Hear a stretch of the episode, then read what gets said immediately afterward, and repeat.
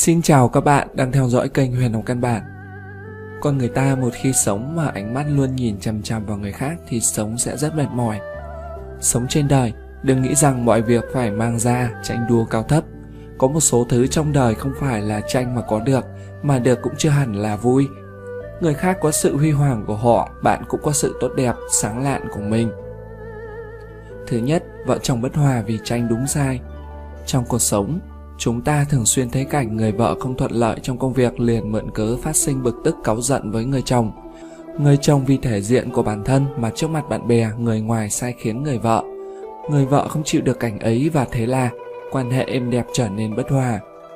Kỳ thực, khi người chồng trong gia đình có làm một chút việc sai trái mà không gây ảnh hưởng nghiêm trọng đến toàn cục thì đừng so đo, tính toán chi ly mà sinh ra bất hòa. Những khi ấy, nếu như có thể một mắt nhắm, một mắt mở mà bỏ qua thì bạn không phải là người yếu đuối, không có năng lực mà điều đó nói nên rằng bạn là người khoan dung, độ lượng. Khi người vợ không cẩn thận mà phạm phải sai lầm lớn, người chồng không cần phải nhục mạ, chỉ trích, thậm chí đánh mắng mà hãy thật lòng an ủi đối phương, ra sức tìm kiếm biện pháp giải quyết vấn đề.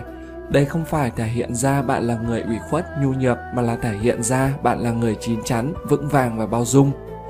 Trên thế giới này, hai vợ chồng không phải mỗi người là 100% mà mỗi người chính là một lửa, ghép lại mà thành 100% mà thôi. Hai người cùng nhau học cách đối diện với sai lầm của đối phương, giúp nhau hoàn thiện bản thân và tự hoàn thiện mình. Đã là một đôi, một cặp, đâu cần phải tranh luận ai đúng ai sai để làm gì. Thứ hai, con cái bất hòa với cha mẹ vì tranh thắng thua.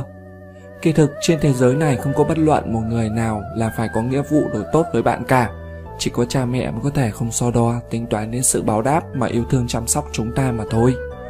Khi cha mẹ nhắc nhở chúng ta, trời lạnh rồi, nhớ mặc thêm áo ấm, đừng tranh luận với cha mẹ rằng chỗ của bạn ấm áp như thế nào, ánh mặt trời rực rỡ ra làm sao, hắt hủi sự quan tâm của họ. Những lời nhắc nhở ấy chẳng qua là vì quan tâm chúng ta, sợ chúng ta lâm bệnh mà không có cha mẹ ở bên chăm sóc mà thôi. Khi cha mẹ căn dặn chúng ta phải biết tiết kiệm, đừng trách cha mẹ là những kẻ nô lệ của đồng tiền đừng tranh luận rằng tiền mình làm ra, tự mình chi tiêu.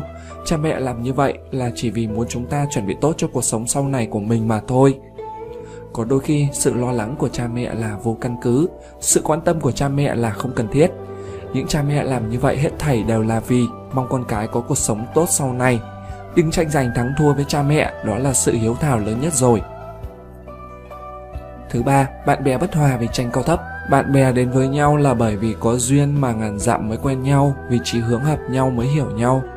Người xưa có câu, vàng bạc dễ được, tri kỷ khó tìm, cho nên đừng bao giờ tranh cao thấp với bạn bè.